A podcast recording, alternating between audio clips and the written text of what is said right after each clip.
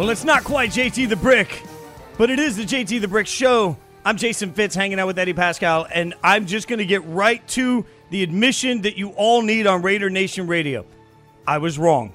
Coming into the season, I did not imagine there was any scenario, any scenario at all that got the Raiders to 2 0. I did not think it was possible given the matchups, given the expectations from a defense that I wasn't sure could gel together quickly, given all of the variables that we were looking at. My fear was that we would see a slow start for a Raiders team that I still believed was playoff capable. Instead, I've been absolutely wrong, as many of us have, and the Raiders have a fire now that's going to result in all sorts of national attention. It's the JT the Brick Show on Raider Nation Radio 920 AM. Eddie Pascal, Jason Fitz, and uh, Eddie. Let's just start right there because we were texting. Uh, you know, I like to pull down the fourth wall here. We were texting coming into the, the, the game yesterday. We were texting after the game, and I told you beforehand, man, if the Steelers win, uh, or if the Raiders beat the Steelers, I'm not ready for the level of, uh, of excitement that I'm going to have. Turns out that that's exactly what I had to deal with. I didn't see it coming. No, and, and, look, you. I think you and I, Fitz, we base our relationship, our friendship on openness, transparency, honesty, all that good stuff, right? I, I can say it. I was wrong too. I was wrong about a lot of things through two weeks. Now, look, when I look at things that I was wrong on, I don't say I was super wrong offensively. I thought this offense was going to be good. I thought it was going to be a top 10 offense, and I thought it was going to be even better than it was a year ago. I did not see Derek Carr having the the start to the 2021 season that he has had.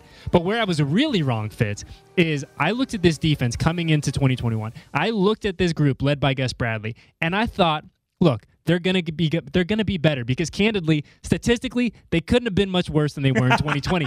but I did not see this rebrand Fitz, this rebrand as a defensive juggernaut. I did not see this coming, but I could not be happier that I was that I was more wrong. You know, it's interesting to me. And for anyone that doesn't know my background, I work at ESPN and I'm there every day. So uh, there were a couple of interesting things that stood out to me. One, oftentimes when I talk to former players about coordinators, I'm reminded that, you know, players will tell you, hey, system matters most players, when they get to the NFL, have a certain level of capability. The question is, can the coaching staff maximize that capability? And there's not a huge gap from many of the guys on one team to another. We have our stars, but for the most part, the majority of the roster sort of all clumped in together. What can the coaches do with what they get? We're seeing some of those answers. And, you know, I've got a couple of friends that have been on ESPN all day today that do a great job breaking down film. And I was getting texts last night from saying, wait a minute, this, this Raiders team is – really good. And and that's the part of what I think hits me through all of this is like let's take a second and we're going to break it down over the next 2 hours. Everything that's good, everything that maybe could be tweaked, what it means for the team. But I, I want to start with the most important statement Eddie I think anybody can hear right now. 2 and 0 this year does not feel the same as 2 0 last year. Not all 2 0s are created equal. And this 2 0 hasn't just been about the fact that the team won, it's been about the fact that when you watch them play, this is a team that looks competent on the defensive side of the ball to say the least and very good on the offensive side of the ball. Like that is better than 2 0 of we've survived. It's 2 0 of we've thrived. And I would say this too, Fitz. Let's look at the teams that they beat. No disrespect to anyone else in the NFL, but these are two teams that we perceive as good teams in the Baltimore Ravens and the Pittsburgh Steelers. And I know that you have your thoughts about the Steelers offense, and I'm sure you will relay them over the next two hours. But all the same, these are two teams that historically speaking are very good football teams. And you talk about, you know, all two and O's aren't created equal. I'll kind of piggyback off that and say, listen, enjoy this enjoy this moment. Yes, I know we were 2 0 a year ago and the season ended how it ended. But I was telling Ray, who you know, our, our production assistant down at HQ, and he was kind of basking in, in the glory of 2 0. And I was like, look, man, I'm going to tell you right now, enjoy these moments. If you are a Raiders fan right now, enjoy this moment because none of these none of these games, none of these moments are promised. We all know that. We have seen this story time and time again, but I will just tell you this. It feels good. You're in that building. I was there bright and early this morning, Fitz. There is an energy, there is an enthusiasm, there is an excitement, there is an optimism down at Raiders Way, and it feels so good to be a part of it. And we have to bask in it. There's you'll only get 17 chances. You know that as well as I I do. And the fact that this team is 2 0, having beat the teams that they did, doing it the way that they did, essentially without a running game, which I know we'll talk about. I mean, you, if you're a fan of the silver and black, enjoy this moment because, oh man, it is a lot of fun right now to be a, man, a, a member of Raider Nation. I think it's important to remind everybody, uh, specifically for me, I don't care about last year. And that doesn't matter if we're talking shouldn't. about I, I, because the the the, cha- the turnover is so much different. If you're the Buccaneers who brought everybody back from a Super Bowl, then yes, you can sit back and say, "Hey, we brought back the entire roster. We feel pretty good about what we're doing." Kansas City last year brought back all but I think one starter, right? So they can feel pretty good about where they're going for most teams, there is such a churn and burn uh, portion of the roster that changes so much that, and frankly, for this team, coaches have changed. So now you have different players playing under different coaches. Like, I don't honestly understand why we spend so much time talking about, frankly, what any teams have done in previous years because each year is in and of itself its own challenge. And for the Raiders to be 2 and 0 against Baltimore and Pittsburgh, to your point, two teams, not, I'd, I'd caution everybody to play that, not to play the schedule comes, game. Here it uh, comes. No, no, you just can't play the schedule game because we all thought that Baltimore and Pittsburgh would be two uh, tough games.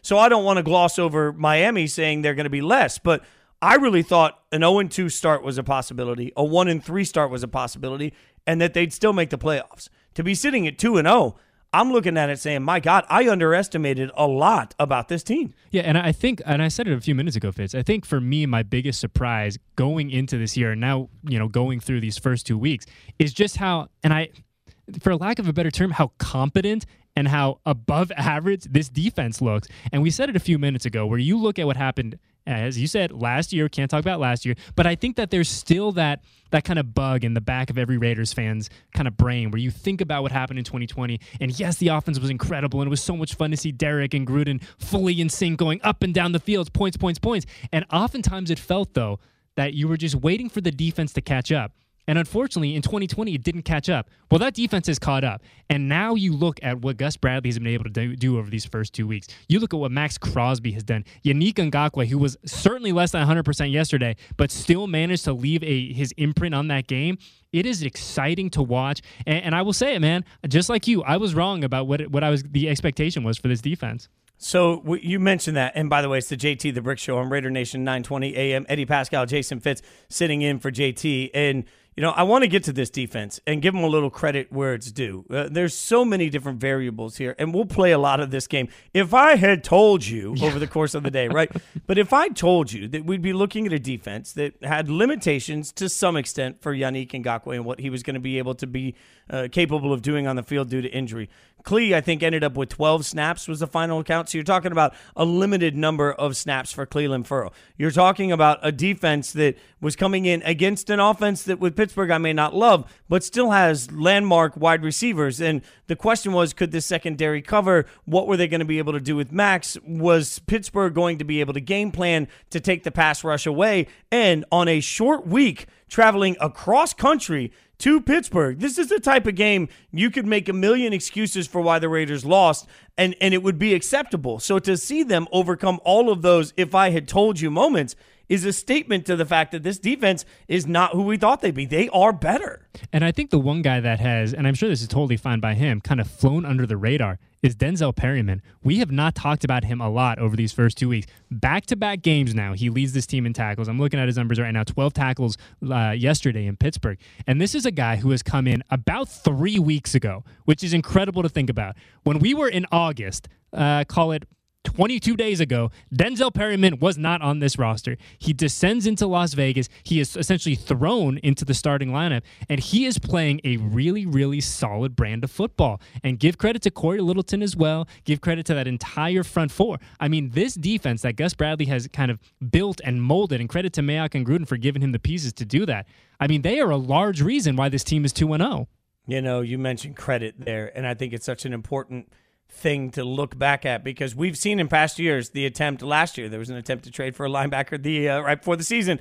Didn't necessarily make any impact on the field. This year you have Perryman and KJ right both at yes it. and KJ see, I mean, you see KJ make an epic stop in the Monday night game, right? On fourth down. You see that. And then you also just see really strong, competent linebacker play carrying over to Pittsburgh. Pittsburgh has the coaching staff to carve you up. Like they have the coaching staff to scheme through whatever you're doing. The fact that the linebackers held up so well to me was a surprise. And there is credit that belongs there in the front office's ability to find somebody right before the season that they can plug and play. Like if anybody had thought Perryman and KJ Wright would work out this well, we would have signed them months ago, right? Like that, that's just the way these things work. So I got to give Mayock and Gruden credit.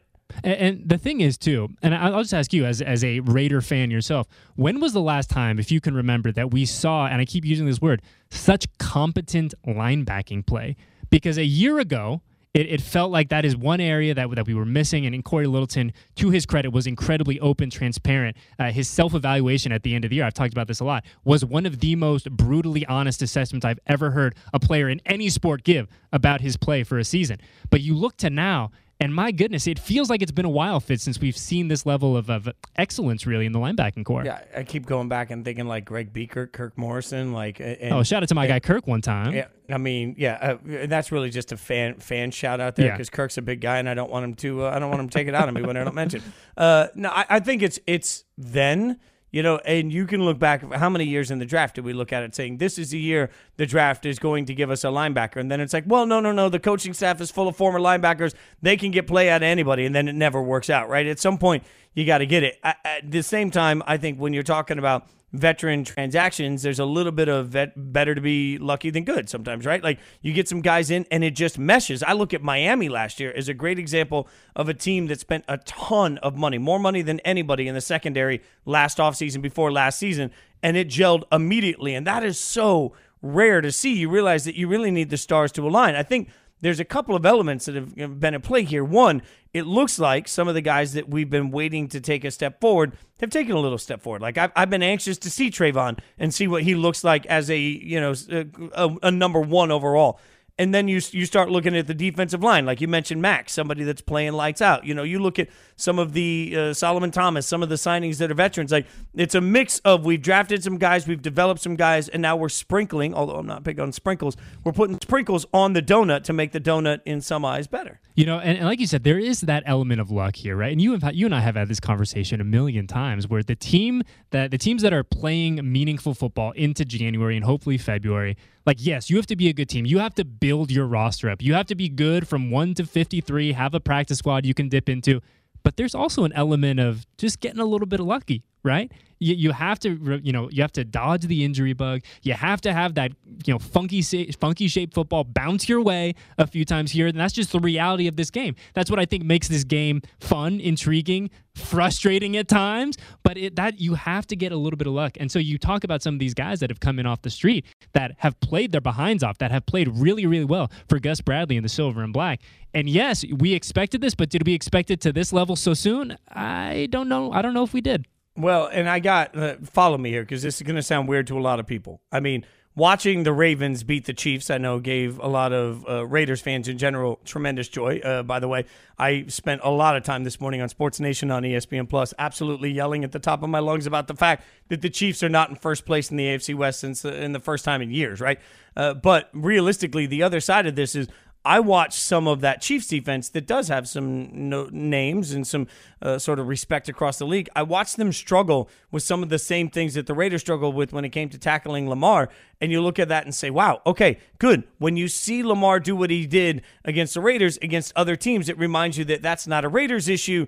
That might actually be a Lamar issue to the positive. So just watching Lamar make everybody miss in the Chiefs game last night actually made me feel more positive about the Raiders defense coming away from it. You know, it's funny you bring up Lamar. I was literally talking to my neighbor this morning as I was up bright and nice early guy. taking oh, Bill, great guy. Shout out to Bill one time. You know, when I first moved in, he gave me uh, he gave me the the edger thing for the lawn. Keep in mind, I haven't had a real lawn since I lived with my parents' house prior to here. You know, because we live in the Bay Area, everyone's very close. We didn't have a yard, whatever. Bill's a great guy.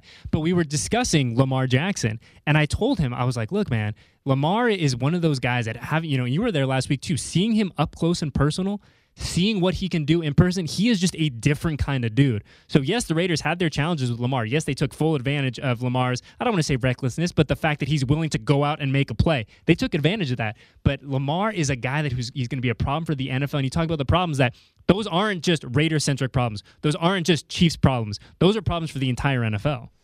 Uh, let's go back to your lawn for a second because yeah, I'm really curious. Yeah. Do you do you have grass? Because I like oh. I remember growing up in Vegas, the grass like we had red rock, and I had to actually like rake the rock and get the weeds out of the rock all the time. It was not fun. Oh, Fitz, listen, I love living in Vegas. I really do. I've been so pleasantly surprised by how this community has embraced not only me but uh, the Raiders, the, our Raiders family, my family. It has been fantastic. The one thing that I could change about the house that I live in. And listen, I love the house we live in. My wife and I have been super happy there. The lawn requires maintenance, which I did not know. I did not know you had to mow a lawn as much as you do. So I now every like seven to ten days, I am out there at the crack of dawn before it gets hot. You see me with my little push. There I go. Got my. That's all I do. I'm just mowing the lawn, and uh, and frankly, Fitz, I'm done with it. I've had enough. Is it a front lawn or a back lawn? I'm Dog, so curious. both. Oh, both. Okay, because I was going to say, like, I don't know if you've seen this, but they make like a little Roomba looking thing that goes around and cuts your lawn. I know it's it's a little pricey. I'm not going to lie, it's a little pricey. I think but, it, you know, I think it's good for me. I think it's good to keep me grounded to be out there to mow the lawn. You know what I mean? And I kind of I'm a man of the people. Like you know, I get to see the bills of the world. I get to see all my neighbors. I get the the hey howdy. My our man Damon is laughing at me pretty hysterically behind the glass right now. But it's true, man. I like to be with the people. You know that, and I think that's why you and I get along so well. Is because we are both men of the people. I don't want to be up in an ivory tower somewhere. I want to be drinking beers in a dive bar, with, you know, with the sticky floor, hanging out, listening to to old Led Zeppelin or whatever it is. I mean, you know. can we can we have both? Like, can I be in the sticky floored bar with everybody and then make my way back up to the ivory tower? Because they do. It seems like it would be a comfy place to a comfy place to sleep. I'm with you. It's JT the brick. I don't know how we got that hope, far they, I on the hope they let us back. I hope This is- lets us back after this. this is the excitement that comes with 2 and 0. And you know, I I I, I will say this, you said it earlier, Eddie, and we're going to keep enforcing this mindset over and over and over again. The uh, I, everything I do, I do in my life because of my fandom of the Raiders growing up. Like it was my release, it was everything for me. And uh, when I was on the road as a musician every Sunday, it was everything for me. Like watching the Raiders makes me uncontrollably happy or sad, and everybody looks at it and says, "Why do you care so much about football?" And I say, if I knew the answer to that, I'd be able to fix this. I can't. Like being a, Raiders fan is something that's sort of ingrained in your soul, and it's easy to look at it and say, "Well, they disappoint. Well, they're going to let me down." Well, what's the point of the disappointment if you can't enjoy the excitement along the way? This is the moment on the roller coaster. Like maybe you get to the end of the roller coaster ride and it was too short and it, the, it, it didn't have enough ups and downs for you. Maybe that's how you feel. But in the moment when you're on the thrill of the ride, enjoy the thrill of the ride. 2 and 0 is something that absolutely nobody can take away from this team, no matter where the season goes. And a win over Baltimore and a commanding win over the Steelers, and I do say commanding intentionally, is something that can never be taken away from this team and the identity of what this version of the Las Vegas Raiders is going to be. Again, I don't care how they started last year or how they finished last year. I care how this team on the field finishes and how this team on the field moves forward. And if we can't enjoy these moments, then man, why do we go through the angst every single? Why did I stand for three hours, Eddie, if I can't enjoy the uh, in, the win? Preach, Pastor Fitz. Preach. Tell the good people what they're missing out, man. Because I, dude, I agree with you a thousand percent. And listen, we don't know how the season's going to end. Nothing is promised, to use the old coaching cliche. But two and zero feels so good. And I'll ask you this: How many teams in the NFL, regardless of you, if you win pretty, you win ugly, you win somewhere in between, how many teams would love to be where the Raiders are sitting right now at two and zero? Coming home with a chance to go 3 and 0 really you know let put this league on notice. Really show hey this is who we can be. We have been in the lab for the past 6 7 months and we're showing you guys hey this is not just a blip on the radar. This is a team that is built to sustain success and they're coming home with a chance to do it in front of their loud fans at a beautiful Allegiant Stadium. I said to some of my friends at ESPN today, raise your hand and hold it up in the air if you had the Raiders going 2 and 0 over Baltimore and Pittsburgh and you're not a Raiders fan, not a fan. And then I said, keep your hand up because now we all know you're a liar. Nobody saw this coming, and we'll see what happens next. Speaking of what's coming next, the legend of Derek Carr took a massive step forward. What's it mean for the future and how did it happen? We'll answer all that for you coming up next. It's JT the Brick on ESPN. On ESPN. No, I'm used to saying that, Eddie. That's just my bad. On Raider Nation Radio, uh, Eddie Pascal, Jason Fitz filling in. The JT the Brick Show is brought to you by the Henderson Hyundai Superstore on Boulder Highway in Henderson. Why pay more? They have the super deals you're looking for. Well, they're always keying on Waller. I mean, Pittsburgh, I mean, Waller still had a great catch to win the game. Hell, everybody's going to key on Waller, wouldn't you? We had 27 targets last week, so, uh, you know, go ahead. They, they're welcome to do that. You know, we're, we're, we're expecting that, and if they don't, we're going to throw it to them. It's the JT the Brick Show on Raider Nation Radio 920 AM. Eddie Pascal, Jason Fitz sitting in for JT. I love the laughs. I love the thoughts on all of this, Eddie. Like we can laugh all day long about Darren Waller, but I think one thing that was pointed out yesterday repeatedly was that Carr actually targeted eight different receivers, and that would be the second game in a row he's targeted eight or more receivers through the course of the game. I watched a Derek Carr yesterday that was a surgeon. And, uh, you know, we can talk all day long about the beginning of the first game and the first half. And I tweeted out some not so positive things about some moments there where he missed some throws. At, the, at halftime of that Baltimore game, something changed, and it continued through Sunday. When you want to figure out where to tip the hat for why the dominant performance, to me, it's completely a Sunday performance that belonged to Derek Carr. He was a master on the field and the reason the Raiders won that football game. Yeah, and I completely agree with you. And before we talk about Derek, that's how you know when Gruden's in a good mood when he's cracking jokes post game because you don't you don't see it very often, right? Like even in sometimes in wins, he comes to the, the podium and he's very serious and he's got that classic Gruden scowl going. But yesterday, like we heard, he's cracking jokes. He's in a good mood. And if you're if you're JG, you got to be in a good mood, right? Your team flew east on a short week. Your quarterback was fantastic. Like life is good if you're Jon Gruden right now. Did, did you just go JG? Like, Yeah, is go- that an yeah, official JG. nickname? I go Uh, JG. do- I go either JG or Gru. There it goes Gru. And and has he approved JG as a, a like? Uh, I'm just like JG feels like you're walking up, you slap him on the butt, and you're like, "What's up, JG?" Well, and that's see, what I- JG feels see, like. I almost feel like JG is a little more formal. You know what I mean? Like Oh, JG okay. is because you're going with like initials. Like, like for instance, like you see those people that you know, and I don't know these folks, you know, Fitz, but the people that have those big, beautiful mahogany desks, and it has just like their initials and then the then their last name. So like I would be like E period G period Pascal. You know, and it just it, there's an air of respect behind that. What would you Oh, What would you be? What's your middle name, Fitz? I won't put you on blast, but you would be J period what? J period S period Fitz. Like, Oh, see, that's uh, J- powerful. JS Fitz. That's Yeah, nice. that, that does have a good that that does have a good ring to it. Uh, Gruden uh, got himself in a little bit of TikTok trouble today. He's a bit of a sensation for some of the referee talking going on in there. To which. I say, hey, we all know, like, turn your mics down at that point. Like, just turn the mics down. You Uh, got it, you But it does. You you've got uh, by the way a couple of questions and we'll get back to Derek Carr in a second. But uh, somebody hit you up asking how long we're allowed to celebrate, right? Like, uh, there is there a time frame in your mind for how long we celebrate two and oh? zero? Well, I, I'm with you. Where I think we were talking about this off air. I, I think Wednesday is kind of the day that we collectively internally like look ahead to the next game because today is Monday. It's a victory Monday, and what is a victory Monday without celebration and replays and highlights and all that good stuff? And shameless plug alert: head on over to Raiders.com to get all of your highlights, all of your analysis, all the great videos and behind the scenes stuff. But then tomorrow's the players' off day, so we're still living it. But then when they get back to work on Wednesday, I think that's when we really officially kind of look ahead to Miami, look ahead to what's going to happen Sunday afternoon at Allegiant Stadium. But for now, for now we're partying, brother. We're having a great time. Yeah, I, I'm all in with you on that. I mean, there's there's no doubt about it, and uh, understandably so. Although I'll, I'll bet a lot of Raiders fans were keeping an eye on that Tua injury in the Miami game yesterday. We'll see how that plays out. Uh, Derek Carr, to me, there were a couple of interesting things. One is that in the second half, his precision, his control, his understanding of where he wanted to go with the football was incredible. Now, I will say, obviously, I, I mean, we're not blind. And, and I tweeted out jokingly, by the way, you can follow us both on Twitter at Eddie Pascal and at Jason Fitz. I tweeted out yesterday, uh, you know, here's the analysis that you needed. Uh, JJ Watt being out of the game would be substantial, right? We all know that.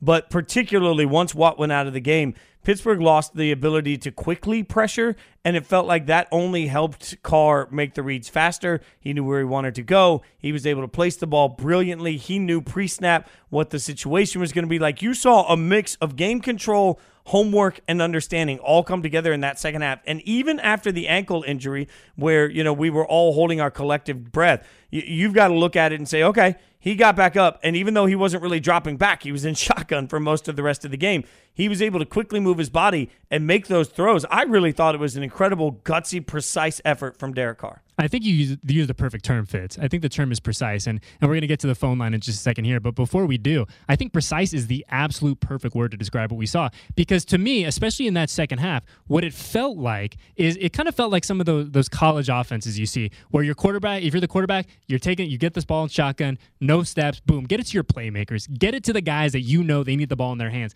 and that very much felt like what Derek was doing. And we were talking about this earlier, where it feels like in a game like yesterday, when you're struggling to get the run game going, and yes, you're down Josh Jacobs, yes, you're down a couple linemen, and so you know, regardless, even if you got out, you know, if you're at 100% strength, running against the Steelers defense is going to be a challenge. But it almost felt like the way that Derek was so precise and was handling business that it almost that that short intermediate passing game was kind of the replacement for the running game, if you will. Yeah, and there was a level of comfort that you saw with everybody. By the way, you guys can text us. The text line is the Sam and Ash text line, 69187, keyword RNR. Visit samandashlaw.com because you deserve what's right. Uh, so, and, and, you mentioned the phone line. Well, I, will just throw the, the world under the. I don't know the phone number. What's the phone number, Eddie? What is it, uh, Jamon? I'm looking for the phone number too. Uh, the, land, the the landline is 702-365-9200. So if you want to talk to Eddie or Fitz, that's the number for you. 702-365-9200. And speaking of people that want to talk to Eddie and Fitz, Damon, can we go to the phone line real quick now? Are we able to do it? Let's bring in our pal Raider T. Raider T, what's going on, brother? Hey, good afternoon, guys. How are you guys doing? Good, man. We're great, man. Good. Hey, I'm ecstatic, man. I am pumped up. I did not see us being two and zero. Um, I thought we were capable of it, but Pittsburgh and Baltimore are tall order. So I know I heard one of you guys apologizing to Raider Nation for not predicting that, but um, I think most people thought a split would be pretty good between those two teams. Um, what bugged me was some of the national media predicting us to come in fourth place, especially after last year. You're talking an offense that was definitely ready for prime time the problem was our defense. And basically, nobody in the national media was giving us credit for Gus Bradley because that guy basically not only came in and was going to improve the defense by himself, but then they brought in a ton of guys, not just guys, but guys that are familiar with his system and can come in two weeks before the season starts and pick it up running because they already know the system. So they didn't just get guys; they got guys that fit the system, and I think that's the key thing. Um, just after two weeks, I know it's only two weeks, but I was looking at some of the stats to see kind of how they fare, and uh, they're in the top third in the NFL in scoring defense. They rank, I think, 11. They're tied with three other teams with that score, um, and then there's top half. They're ranked 16 in yards allowed. So they're definitely doing what we need them to do to make this a playoff team. But um, I do want to slow my roll for a second. I was watching Good Morning Football this morning, and Kyle Brandt was on there, and he made a good point. And um, I like I like Kyle; he's a pretty good guy. Um, he was saying, "Look, I like the Raiders, but we've seen this before. We saw them last year. They looked like they were turning the corner, and then we had the you know after they beat the Chiefs and almost beat them a second time to sweep them." Then they lay an egg against Atlanta. Then they need a miracle to beat the Jets. And I think this year is different. I just get a different vibe. There's different players on this team. It looks like a team that's locked in and ready to go and laser focused on their task. So I don't think that's going to happen. But I'm interested to see what happens this week because this would be the typical okay, you had two huge wins. People are talking about you. Now you might be playing a team without Tua, right? And it could be like the Raiders lay an egg. I don't think that's going to happen. I think they're going to show everybody they're on lockdown and laser focus But let's watch this week, and hopefully we're rolling at 3 and 0. Have a good one, guys. Thanks for the call, man. I really appreciate it. I'll hit a couple of things you said there. One, the national, the reason some of the national media is down on the Raiders and has been down on the Raiders, and I, uh, uh, again, for anyone that doesn't know, I work at ESPN, so a lot of the guys you're talking to, I talk to all the time. Uh, a couple of things to really make sure everybody knows there. There is not a bias against the Raiders. Uh, in fact, most of my buddies at ESPN, when they win, are texting me the craziest memes and emojis of, of joy because everybody knows my fandom. Uh, the other side of it is what you just talked about your own fear as a fan that they're going to regress back.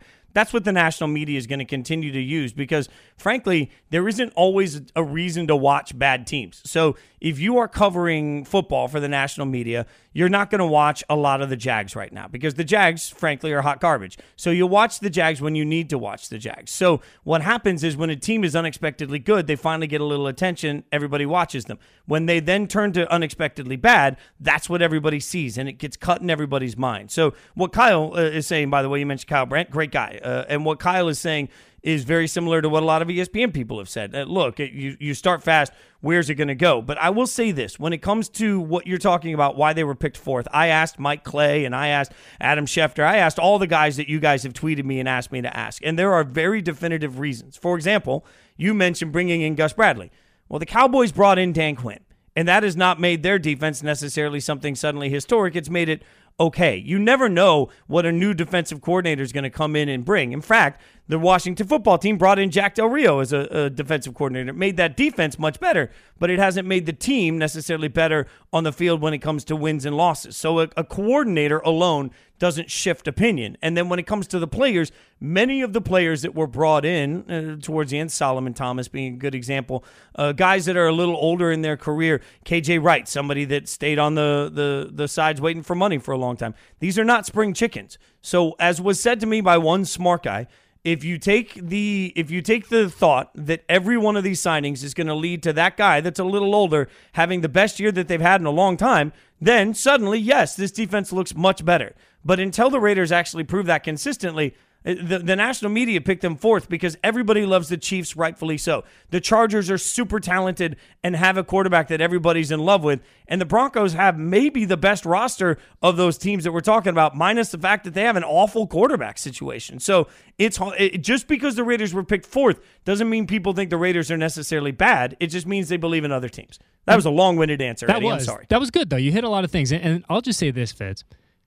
At the end of the day, does it really matter? Does it really matter what your pals at ESPN think or your pals at NFL Network think? It doesn't, right? It matters what the 53 guys in that locker room, what the practice squad, what the coaching staff, what the front office, what they think about what they have in that locker room, what they have in that building, that beautiful building on Raiders Way. That's what matters. And yes, the, the, you know the the rankings and the predictions and the prognostications are fantastic. They're a lot of fun to talk about. You know, you and I talk about them. That's why we're here. It's fun to get into the mix with that kind of stuff, and it's a blast. But at the end of the day, it's all going to come down to Derek Carr, to Maxx Crosby, to Josh Jacobs, to Gus Bradley, Ole, JG, and Mayock. Right? That's what it's going to come down to. And at the end of the day, if you if those group of people can look at themselves in the mirror and say, hey, we did exactly what we wanted to. We performed to the best of our abilities. That's all that matters. Hey, Demond, do we have time for one more call before we up into the break? Demond's giving me the thumbs up. Uh, let's welcome in Passionate Raider. Passionate Raider, what's going on, man?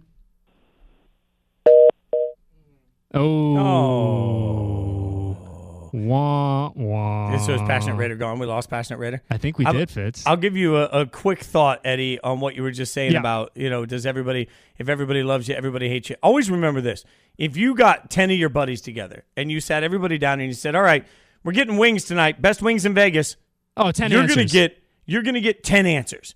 And that doesn't mean that some of the people involved in the process are idiots. In fact, they can all be food. If you ask 10 food critics for the best restaurant in Vegas, you get 10 different answers. If you ask 10 fiddle players who the best fiddle player is on the road, it was me, uh, you get 10 I different was, answers. gonna, I was gonna ask. I was gonna ask who's the best fiddle player on the road. Uh, Jenee uh, Fleenor, who plays for Blake Shelton, is number one now, but it was me. I'm just saying. uh, uh, if, if you're going to ask, uh, you know, 10 guitar players who the best one is. So just understand that you, part of this is looking at everybody that watches these games and then saying, okay, who actually watches film? Like if you're listening to Max Kellerman yell about the Raiders, then that's on you because there ain't no way Max is watching a Raiders game. But if you're listening to Ryan Clark or Dan Orlovsky or Mina Kimes or one of the people from NFL Live or Marcus Spears, like there's those are people that watch a ton of tape. It doesn't mean that they agree with everything you say, but at least their opinion comes from some level of information. So you try and figure out who's got information, who doesn't, and then don't worry about the the idiots that are out there talking the smack. Yeah, I'm with you. And Damon's giving me the thumbs up, Fitz. I guess Passion Ooh. Raider has returned. Is he back? let's Damon, go. Passion Raider, are you back, brother? Are you back from the depths?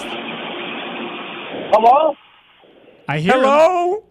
Yes, I'm here. Passionate Raiders here. Sorry, I had to turn the lawnmower off, guys. Oh, are you Hey, mow- man. hey, you mowing the lawn, brother? Man, I'm mowing the yard, man. I'm still in. I'm I, I'm still floating on one of these clouds I see rolling around. But you know what? I'm not going to count my chickens before they hatch again because we've been here before, two and zero. Derek Carr started out on fire, two and zero before. I I I, see a big difference in this defense. This defense is what is is, is this defense is what is what's sparking the rest of this team, man. Derek finally has a little bit of a defense, but what I'm worried about is that offensive line. I'm worried about number 70. That dude is weak. Mark my, he's getting pushed back every time they say hike. He's in Derek Carr's lap before he can even get three steps backwards. So I don't know what we're going to have to do about that situation right there with the run game because I, just don't think we have a run game right now with our offensive line. It, it just Derek's happened to get back there and just man, he, he he's holding his own like a man. I'm, I've been a Raider fan for 37 years, guys, and I don't hold no punches with my Raiders, man. I love them to death. I'll never represent another team, but I don't sugarcoat it either, man. I I- I've been there, been hurt too many times. We're gonna have to figure out something with that offensive line if we're gonna go far into the postseason. Right now, these first two games, yes, they were two great playoff teams from last year that we did come out and handle business. Yes, we did make Baltimore look weak. They they exposed Kansas City last night. I'm not worried about Kansas City this year. I think we're going to be able to handle Kansas City. I'm just worried about that second stretch of the season once these people start figuring out Carr, just like every year. Every year we get through half of the season, and the second half it's just like we we don't see that first half Derek Carr. I need to see the second half of the season like Carr starts out the first half of the season, and then and then I'll crown him again. He's done made me cry too many times. My jersey went in the garbage can two years ago. Derek Carr ripped off in the garbage when we lost that game to the Jets, and I haven't bought one yet, and I won't again. If I get one, it's gonna be Crosby. That man's playing with man. Gosh, that man is a is a man child. Woo-hoo! Passionate Raider, you're the best, man. Thanks for the passion. We appreciate it. And you know, Eddie, couple things there. Uh, I don't A think there's there, anything. Uh, yeah, I don't think there's like Derek Carr's not doing anything new. Gruden's offense isn't like I don't think there's some big half uh, first half of the season adjustment from what people see from Derek Carr at this point. Like I think that we could probably look back and look at some of the starting lineups that were starting by week 15, 16 over the last few years and figure out some other reasons that things weren't going well as well. I'm not. Uh, you said 70 looks weak. That's Alex Leatherwood, and I'll just quickly give you the the report on Alex Leatherwood coming out of Alabama. I'm lucky to cover a lot of college football for ESPN. I talked to coaches down there. They all said the same thing. He's going to be a work in progress. He's incredibly strong. He has incredibly good uh, strength and ability to swallow up somebody. He just doesn't always anticipate moves well. So that like Eddie, he's got to grow into that. Like that's all I'm saying. Like maybe give the rookie more than two games before we're out, more than a game and a half before we're out on him. And and Fitz, I'll just remind people of this. When we when Kolton Miller was drafted, and Kolton Miller had a, a rookie year that, by his own admission, had its ups and its downs and its everything in between. And now you don't hear the fans saying anything but, "Oh my God, thank God we have Colt Miller. Thank God he's not going anywhere for the next whatever three, four years, however long his deal is." So I just caution a little bit of patience. And I know that cautioning patience is one of the hardest things to do in professional sports. I fully understand that. But give this kid more than a game and a half. My goodness, Fitz. And speaking of, of Alex Leatherwood, it'll be interesting to me over the next couple days to kind of see where he ends up on that injury report. He leaves yesterday's game early with an oblique injury. But yeah, to, to call Alex Leatherwood weak, I, I think is doing him a little bit of a disservice. Has he been perfect? Certainly not. All right, does he have to clean up the pre snap penalties? Yes, 100,000%. But I think he's going to be just fine. And like I said, man, let us recall that Kolton Miller, a few years ago, there was a very similar dialogue surrounding him. The conversation around Kolton Miller was very similar. And now, one of the best left tackles in the NFL. He's Eddie Paskal. I'm Jason Fitz, and we're sitting in for JT the Brick on the JT the Brick Show on Raider Nation 920 AM. When we come back, one thing was said during the TV broadcast that makes me think it's an indication of what the Raiders are game planning for. I'll tell you what it is next. The JT the Brick Show on Raider Nation Radio 920 AM.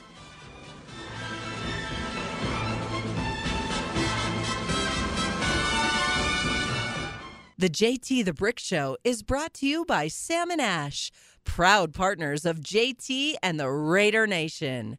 If you get into an accident, call 702 820 1234 or go to samandashlaw.com. and that's how you know you have a good football team. And and, and I feel like that's been built. You know, I felt that way last year. I was getting like I was like, man, you just love these guys. I want. Even this year, we brought in more guys. You just wrap your arms around. You just, I just want to win with this group. You know, that's the feeling. You know, it's not it's not pulling your teeth to go to work. Um, like I look forward to tomorrow going in the training room and seeing those guys and working out and grinding and trying to get better for the next week. You know, and that's an exciting feeling for me. It's the JT the Brick Show on Raider Nation Radio 920 AM. Eddie Paskal, Jason Fitz sitting in for JT. You can call us 702 365 9200. Look at that, Eddie. I got all pro and got the phone number Love 702 365 9200. That's the way that you get in on all the fun. Uh, we'll get to a call in just a second. Eddie, there was one thing on the broadcast because I was watching the uh, the TV side of it, obviously, sitting in Connecticut, watching the TV broadcast, and there was a, a statement that was made twice in the broadcast. And whenever it happens twice and it's attributed to two different people, that to me means it's a real conversation, right? So if you hear a message coming from a coach, just see if the wide receiver and the quarterback give you the same answer. And so you hear a message. So I was a little surprised listening to the broadcast when they said they talked to Coach Gruden about the number of looks going to Waller, and he said, I don't care about fantasy football. I care about winning games.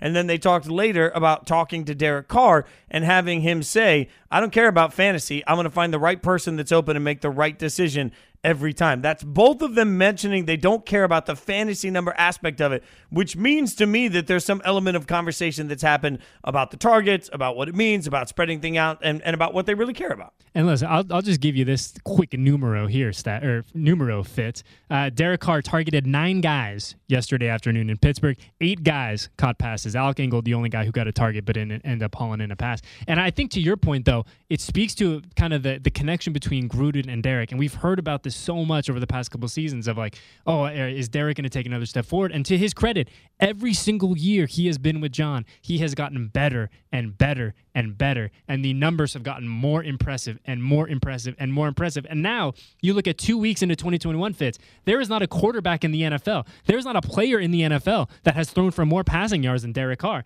I'm looking at the numbers right now. Derek Carr is your league leader. Let me say that once again. Derek Carr is your league leader in passing yards with 806, excuse me, 817 and that is over 100. I'm bad at math. I call it 130. Kyler Murray's in second with 689. So it is Derek Carr by a large margin. And he is playing a confident brand of football, a precise brand of football. And man, the fact that now he is growing in trust, that he's able to trust eight guys, nine guys to get involved in the offense, that spells nothing but good news for the future of this offense as we progress through this 2021 season which is why one of us said on radio uh, before the season that Derek Carr would have an MVP caliber season and get a massive contract. I'm just saying, everybody told me I was out of my mind, and boy, it feels good to say I'm right today. Now I'll deny all of that if things goes off if things go off the rails. We've got some calls calling in that want to get in on the fun. You want to get somebody in there? Yeah, Eddie? let's do. It. Let's go to uh, Snake Man, Damon. Let's bring Snake Man, Snake Man in real quick. Hey guys, how you doing, Snake hey, Man? Snake Man. Good man, you guys cracked me up. Um, I don't know, Damon had me on hold, and I, for some reason I could hear your conversation while I was waiting about Passionate Raider on his lawnmower. That cat's been on his lawnmower like all morning since like five hours ago. Man, you think he'd run out of gas by now or dehydrate in that heat? You know. That's oh, fantastic. a lot of lawn breakdowns the, yeah, exactly. The fact that Fitz and I are going so lawn heavy brings me a great sense of very confusing joy, but joy nonetheless. So, Nick, man, what you got for the silver and black? Day? How's how's your lawn looking, by the way? Yeah, my lawn needs. I don't cut my lawn. I don't do lawn. Let someone else do that for me, man. That's not that's not my cup of tea right there. But hey, the game, unbelievable. Carr is playing like you said, Eddie and Fitz. He is playing with such precision. I called earlier because he has got Jon Gruden's playbook in his brain now. It's like his Bible, like I said earlier. He has got that thing down pat now. Four years into this, I'm going to give you three plays that personify how well he's playing mentally and physically. Um, the fir- the first play is the the throw to Alex Ingold, which was incomplete, but Ingold was open on that play. He just threw that a little bit under, threw it a hair. Otherwise, that's a touchdown. He made the proper read on that play, number one. The the other play was the throw to Snead. The only pass that Snead caught, um, the safety came down to double Renfrow as Renfrow hooked inside, but Carr read that perfectly and threaded the needle right to Snead, who almost busted that thing for a touchdown. It was a beautiful read right there, a beautiful play design. And then the last one was the touchdown to Ruggs, was an un- unbelievable play. But I will say this: Gruden needs to work on his chest bump because that one was awkward. hey, if, if that's oh. if that's what we got to do, you know, if that's what has to get better over the next 16, 15 weeks, whatever it is, I'm totally cool with that, Fitz. If that's our area of offensive improvement is the Gruden uh, chest bump, totally okay with me. Eddie, I will give you one dollar. You know what? I'll give you five dollars American cash if the next time you see JG, you're just like, "Hey, man, you working on that chest bump? It was a Maybe maybe needs a little work. I think it's gonna it's gonna be a lot more than five to make that one happen, Fitz. I hate Man, to break five it to you, dollars is a lot from me. I don't know what you're talking about. By the way, I do think a really good call uh, there from Snake Man as he mentions the Snead, uh, which was a great, not only a great throw, a great read, but also a great route combination because they really did force the defender to, to decide: Are you going to try and shut down Renfrow? And then if you do, you're leaving these other two skinnies open. And by doing that, I thought it was really a brilliant play design. Frankly, it shows the respect that Renfrow has on third down. They they say you know third Jordan Renfrow so much on the broadcast now, it makes you want to throw up a little bit. It's a good shot game next time. But realistically, it, it shows impact when you see the way they cheat there for the defense. And it's, it's turning into, yes, third and Renfrow is a thing. It is a deal, Fitz. But now it's turning into first down in Renfrow and second in Renfrow, which is a good thing for this offense in general. The more you can get the ball in Hunter Renfrow's hands, the better. Uh, back to the phone lines, Damon. We got Raider Mark on hold. Can we go to Raider Mark? Hey, what's going on, guys? How we doing, Living brother? that dream, Raider Man, Mark. Man, you guys are doing great, man. Jason, Eddie, man, you guys are awesome. Oh, I appreciate I, you, love bro. your combination, man. You guys are doing fantastic. Hey, man, uh, real quick on Wood, man. Yeah, give him some time, man. Look at the teams he went against. He went to get the Raider, uh, Ravens pass rush, and now he had to go against T.J. Watt. I mean, any rookie would be uh, uh, not have played that well. I mean, those guys are awesome. They're all pro uh, defensive guys. So everybody got to slow their roll. The cable guys will get Wood back in shape and get him ready to go. And I'm not worried about him. I don't know why everybody's worried about him. He's going to come around. He's a rookie, man. Look at the guys he's going against. And Eddie, you made a point about Derek Carr, and you said that something about like they haven't really changed anything, and Derek Carr is more command. Yes, he's he's doing a lot better. You know why? He is extending plays now. He's running the ball. He's doing the quarterback sneak like Tom Brady did on fourth down. So he has stepped his game completely up as an MVP candidate uh, by extending plays, and he's running the ball and, and, get, and getting outside the pocket. And that's a huge difference from two years ago when he would just stand in the pocket and take sacks. So he has definitely stepped his game on that end, and uh, I'm so proud of the defense. And, and Jon Gruden is is uh, being more aggressive now because he believes in the defense. And the defensive side is just I, I love Nate Hobbs, man. He's doing great. Abrams, look at Abrams, man. Has he got a penalty yet? Like a, a late hit penalty? Remember the last couple of years, that's all he does get late hits because he's so aggressive. He's being he's really composed and, and making plays. And I can't wait to get Morrow back, man. And then Kokowski didn't play. And people relax uh, about the running game. We don't have Josh Jacobs yesterday. So when he gets healthy and back, the running game's going to start coming along. We're going to throw to Waller 30, 40 times a game and get it to, to number 13. I love Hunter. And uh, I'm glad that Foster got a touchdown, man. That guy, that guy's a great kid. So uh, I just wanted to chime in, guys. You guys doing a great job. Uh, and let's keep it rolling, man. Let's get the three and zero and go from there. I mean, the, you know, I know that Miami's coming to town. You know, we can't take them lightly, so I think we'll be ready to go, guys. I appreciate it. Thanks for the call, Raider Mark. The only thing he said that I would disagree with a little bit, uh, I get the Carr conversation because he did a lot of that in Baltimore. After his ankle injury was when he was, I think, Eddie at his best in that game, and he wasn't moving at all. Then it was get ball, throw ball. I mean, it was as quick as possible to get it out of his hand. It's you know for me, for, for me Fitz, this is such an interesting kind of philosophical conversation because I in the I think that in your 2021 version of the NFL, you need to have your quarterback at least in some capacity be mobile. He has got to be a guy that you can get out in space, that can create, that can extend. And I don't need you to be Lamar Jackson 2.0. There's only one Lamar Jackson in the NFL, and I don't see another one coming down the pipeline for a very long time. Lamar is that good. Lamar is that unique. Lamar is that explosive. But I do want to see your quarterback be able to extend plays, and that I think is what Derek has done really, really well over these past couple weeks. But to your point, yesterday when he's at his best, just kind of doing his thing, getting the ball in, getting it out, and getting, it, getting the ball to his playmakers. Well, let's remember that Rich Gannon really started to excel year three in Gruden's offense. So, you know, maybe it just took a little longer, but we've seen that pop come in. In the meantime, speaking of Gruden, we'll let you hear from Coach coming up next. It's his press conference. We'll make sure you get caught up on all of that. Plus, more big takeaways from the undefeated season known as 2 0 in Vegas, baby. He's Eddie Paskal. I'm Jason Fitz. We're sitting in for JT on the JT the Brick Show on Raider Nation Radio 920 AM. The JT the Brick Show is brought to you by PT's, the best happy hour in town and an official partner of the Vegas Golden Knights.